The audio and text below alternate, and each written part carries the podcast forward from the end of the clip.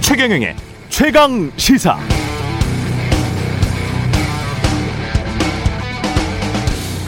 네, 지난해 이맘때쯤입니다. 래리 서머스 하버드 대학 교수가 파이낸셜 타임즈 기고문에서 한국, 대만 등이 코로나19로 인한 사망률 5% 밑으로 잘 관리하고 있다고 말한 바 있죠. 그때는 사망률 5% 밑이면 세계 최고 수준이었다는 의미입니다.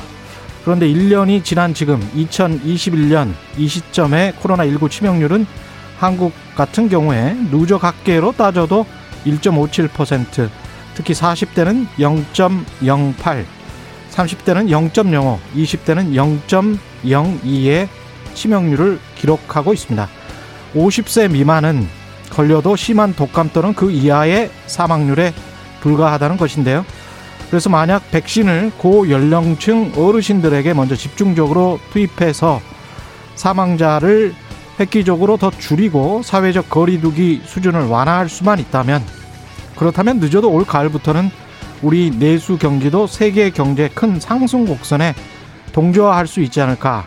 수출과 더불어서 내수도 크게 살아날 가능성도 있지 않나 그런 예상을 해봅니다. 마침 한국은행이 발표한 3월 소비자 심리 지수도 100.5를 기록했습니다. 지난해 4월 70.8이었습니다. 그때 비해서도 그렇고 지난 1년간 추이로도 소비 심리는 향후 경기를 낙관하는 분위기로 돌아섰습니다. 여기에 최근 우리나라를 포함해서 전 세계 가계가 이번 경제 위기 때 별도로 쌓아놓은 잉여 저축액이 무려 6천조 원에 달한다는 무디스의 보고도 최근 있었죠. 이게 이른바 보복 소비로 이어진다면 하반기 전 세계적 호황으로 이어질 수 있습니다. 백신 확보. 그래서 이 시점에 의미가 더 커졌습니다. 정부가 사활을 걸어야 할 것 같습니다.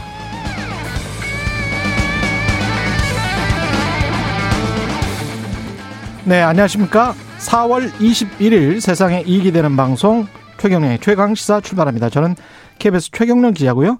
최경련의 최강시사 유튜브에 검색하시면 실시간 방송 보실 수 있습니다.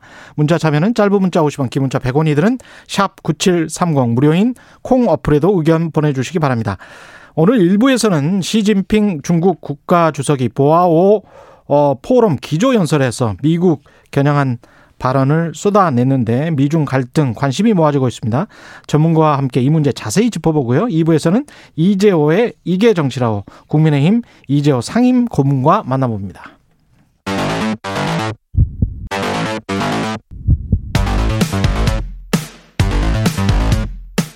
오늘 아침 가장 뜨거운 뉴스 뉴스 unboxing 네, 뉴스 unboxing 시작합니다. 민동기 기자, 김민아 시사평론가 나와 있습니다. 안녕하십니까? 안녕하십니까? 예. 백신 이야기, 백신 스와프 어제 그 보도가 계속 나오고 있네요. 미국과. 정의용 외교부 장관이 이제 미국과 백신 스와프를 협의 중이다라고 어제 밝혔는데요. 네. 아, 지난주 존 케리 미국 대통령 기후 특사가 왔을 때도 이 문제에 관해서 집중 협의했다. 그래서 음. 한미 정상회담 개최 전까지는 긍정적인 결과가 나올 수 있도록 최대한 노력하겠다 이렇게 얘기를 했거든요. 예. 근데 아무래도 중요한 건 미국의 입장 아니겠습니까? 그렇겠죠. 근데 이 구상에 대해서 현 단계에서는 쉽지 않다는 뜻을 일차적으로 전한 것으로 지금 알려졌고요. 예. 이 방역 당국 쪽에서도 지금 기자들이 이제 물으니까 예. 한미 백신 스와프는 세부적으로 설명해 드릴 내용이 없다. 국민에게 설명해 드릴 만한 성과가 나오지 않았다. 이런 음. 입장을 밝혔거든요. 예. 그래서 또 일부 언론에서는 너무 지금 다급해진 정부가 예. 이 협상 내용을 미리 좀 너무 공개를 한 것 아니냐. 이런 또 비판도 좀 나오고 있는 상황입니다. 뭐 하여간 되기만 되면 좋겠죠. 근데 이제 이게 스와프라는 게 통화 수합을 빗대서 이제 그렇죠. 이야기하는 거죠. 그러니까 통화 수합은 이해가 쉽지 않습니까? 이게 예. 환을 가지고 하는 것이기 때문에 예. 지금의 환율에 이제 좀 음. 있는 상태로 나중에 환 변동에 따른 이제 그 어떤 피해를 방지하고자 하는 게 이제 그 통화 수합인데 그렇죠. 지금은 사실 뭐 백신 수합이라고 이름을 붙여놨지만 사실은 이제 미리 당겨서 이제 도입을 하고 나중에 우리가 갚겠다 뭐 이 얘기죠. 예. 그래서 여기에 대해서 미국이 그러면 이제 동의를 해줄 거냐가 말씀하신 대로 관건인 건데 음. 사실 이 제안 자체는 이제 연초에 국민의힘 박진 의원이라든지 이런 사람들이 이제 좀 미리 한 바가 있었습니다. 근데 그때 네. 정부가 아, 지금 상황을 검토해 봤을 때 이게 현실성이 없다 이렇게 판단했던 거거든요. 네. 다만 최근에 변화된 상황이 뭐냐면 음. 미국이 지금 이제 파이자랑 그 모더나 백신을 이제 지금 접종을 하고 있는데 아스트라제네카 백신은 그냥 비축해 놓고 있는 그런 상황인 것인데 음. 이 아스트라제네카 백신을 멕시코라든지 어, 캐나다에 각각 이제 좀 빌려주고 다시 백신을 받기로 한 이런 상황의 변화들이 있었죠. 예. 그러면 이 캐나다하고 멕시코에는 해주는 것을 음. 우리에게도 해줄 수 있지 않겠는가?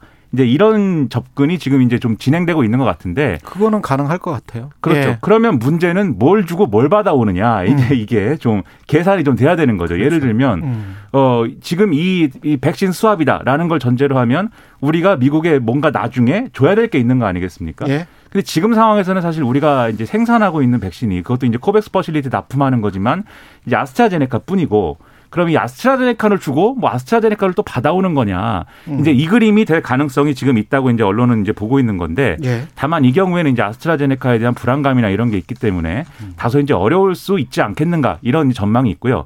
그래서 아무래도 화이자나 모더나를 받아와야 되는데 그러면 이제 모더나가 최근에 이제 보도가 나온 걸 보면은 국내 이제 자회사를 설립해 가지고 여기서 이제 좀 대량 생산할 수 있게 하는 어, 위탁 생산을 할 수 있게 하는 그런 걸 추진 중인데 이후에 모더나 생산분을 이제 주기로 하고 그 음. 파이자나 모더나를 또 어, 미리 받아오자는 거 아니냐 이런 전망도 있고 여러 가지가 지금 나오고 있는데 제가 주목하는 건 이 모든 얘기에 사실은 이재용 전 삼성전자 부회 이재용 삼성전자 부회장의 사면 문제를 또 언론에 끼워넣고 있다. 이 끼워놓고 점을 있죠. 예. 재미있는 포인트로 보고 있습니다. 반도체를 가지고 기브앤테이크를 하자 뭐 이런 이야기인 것 같고 언론의 주장은 어, 제가 지난번 뭐 오프닝에서 그 주장의 허황됨은 많이 지적을 했고요. 그게 만약에 이제 삼성전자 입장에서 장사가 된다면 충분히 그렇게 할 수도 있겠죠. 네. 근데 이제 통화 수합과 백신 수합이 다른 거는 통화 수합은 미국의 달러는 이론상 무한정 찍어낼 수 있습니다. 이론상 계속 찍어낼 수 있어요. 그리고 이거를 주는 데 있어서 뭐 그때 아 너희들 지금 환율 불안하니까 우리가 잠깐 줄게 그렇죠. 빌려줄게 이게 통화 패권을 유지하는 차원에서 미국은 상당히 유리해요. 예, 그래서 별 상관이 없습니다. 오히려 이제 미국이 유리한 게 있고 그 다음에 백신 같은 경우는 무한정 찍어낼 수 있느냐 달러처럼 이거는 생산량의 한계가 있거든요. 그래서 오늘 아침에 도대체 얼마를 모더나나 화이자가 생산할 수 있는지 미친 듯이 한 시간 동안 찾아봤습니다. 제가 네. 쭉그 찾아봤는데 모더나에서 공식적으로 3월에 발표한 걸 보니까 2021년 올해만 6억 개 정도를 생산할 수 있었는데 7억 개까지 높일 수 있다. 이게 3월 보도예요. 제가 찾아낸 거는 이거니까 더 또 나올 수가 있습니다. 7억 개 수준은 초반에 뭐 1억 개 이런 이야기를 하다가 지금 기하급수적으로 지금 생산량이 늘어나고 있는 거예요. 만약에 원료 물질을 제대로 공급받는다면 이런 이야기고요. 화이자 같은 경우에 2022년 내년에 30억 개까지 만들 수 있다.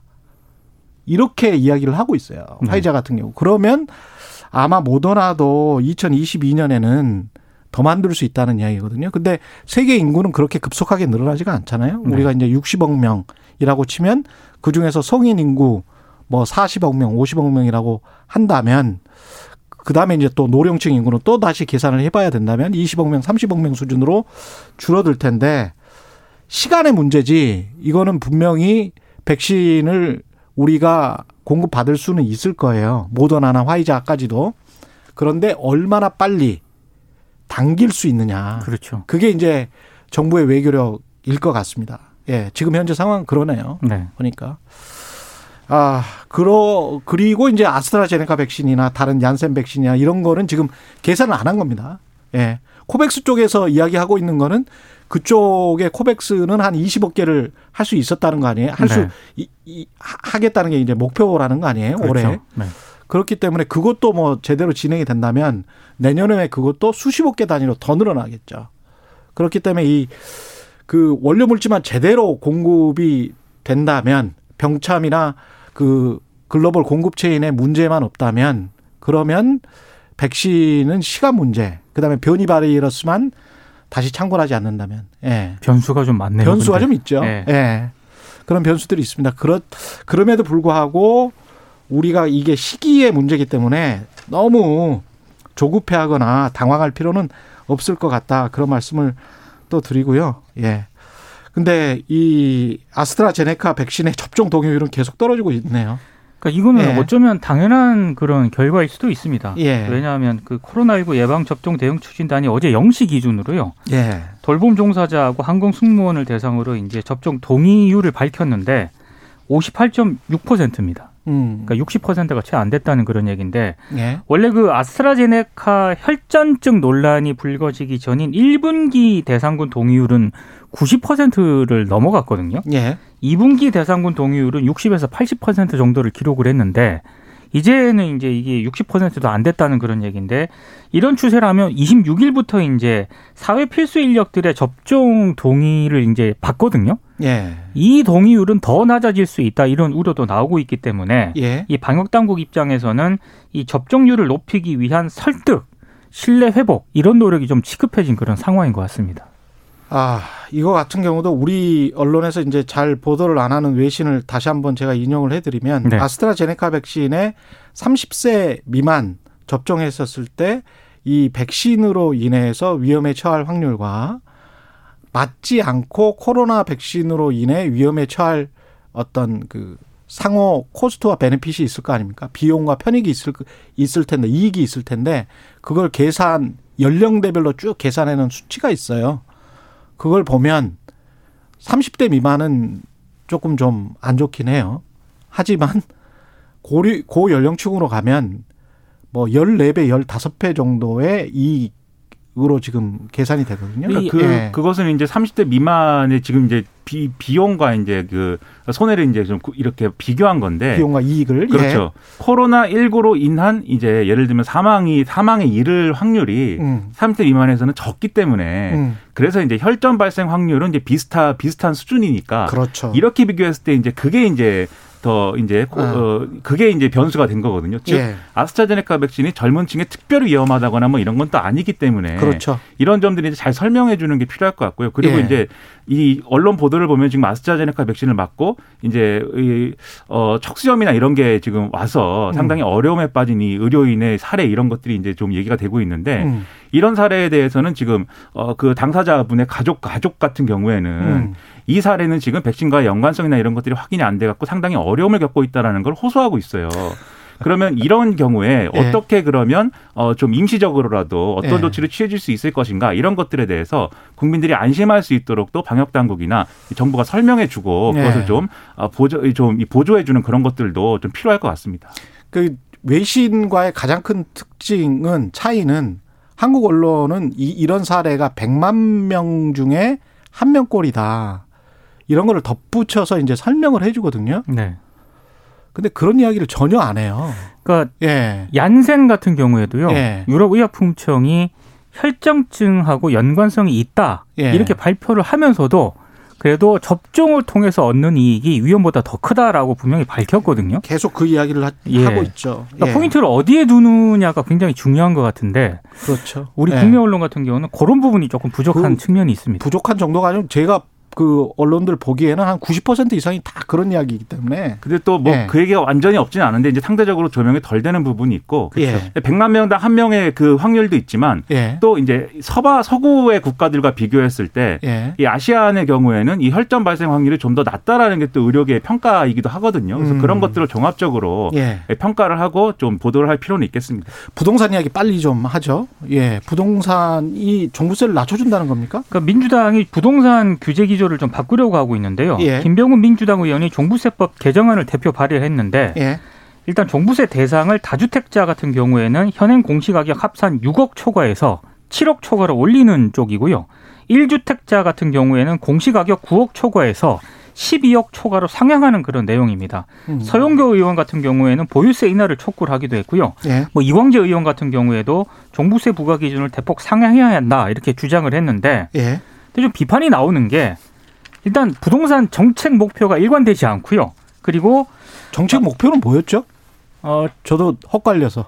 뭐 일단 부동산 시장 안전화 안, 안정화하고 예. 투기 방지가 굉장히 좀 이쪽에 비중을 실었었는데 아니 초기부터 김현미 장관은 하락 안정화였다는 거잖아요. 그렇죠. 예? 이 그렇습니다. 가격이 그때 2017년 6월에도 이 가격은 말이 안 된다. 그렇죠. 청문회에서 그렇게 이야기를 했잖아요. 네, 근데 그렇죠. 그 가격에서 지금 강남 같은 경우에 10억이 더 올랐는데 지금 상황에서 종부세를 내려준다는 거는 그리고 전 국민 가운데 지금 종부세 내는 사람이요.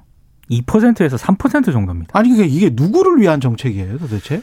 그러니까 사실상 집값이 지금 수준에서 고착화될 가능성을 보여주는 신호로 지금 읽힐 수 있다는 게 가장 큰 문제일 것 같은데요.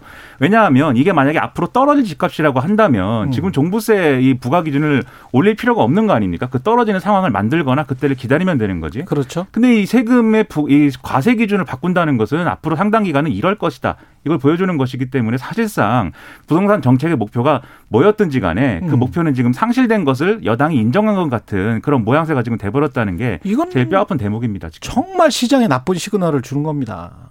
조세 정책까지 지금 흔들릴 수 있기 때문에 굉장히 우려가 됩니다. 그러니까 조세도 조세고 지금 또 이 대출 규제에도 완화를 하는 수순으로 가는데 예. 이것은 또 빚내서 집사라 시대가 다시 오는 거냐 이런 2015년 평가가 최경환 부총리하고 그렇죠. 거의 비슷한 상황인 거죠. 그렇죠. 물론 이제 여러 가지 비율이나 세부적인 어떤 숫자는 다를 수가 있겠지만 그동안 대출 규제를 어쨌든 강화해 왔고 이 투기 세력, 뭐 투기 수요를 줄이기 위해서 대출 규제를 강화해 왔는데 음. 아, 지금 어쨌든 뭐 무주택자와 실수요자를 위한 뭐 대출 완화라고는 하지만 이걸 다시 열고 있고 특히 이제 지금 LTV의 경우에는 뭐 예를 들면 무주택자의 경우에 LTV의 경우에는 좀 풀어줄 수 있다는 생각을 저도 하지만 예를 들면 DSR 이것은 이제 어 일종의 내가 이제 이 상환 능력이 있는 것에 대해서 이제 평가를 하는 평생 소득과 관련된 거거든요. 그렇죠. 이거는. 그 이걸 예. 어떻게 풀어줄 것이냐 이게 잘못하면 약탈적 대출이 될 수가 있고 그렇습니다. 특히 청년층에 대해서 이걸 풀어준다고 할 때 근거가 지금 청년층의 소득이 없다 보니까 음. 미래 소득까지 고려해서 평가하는 방법도 있다 이렇게 얘기를 하는데 그 미래 소득이라는 게 뭐겠습니까? 사실 기준이 사실은 명확치 않은 거죠.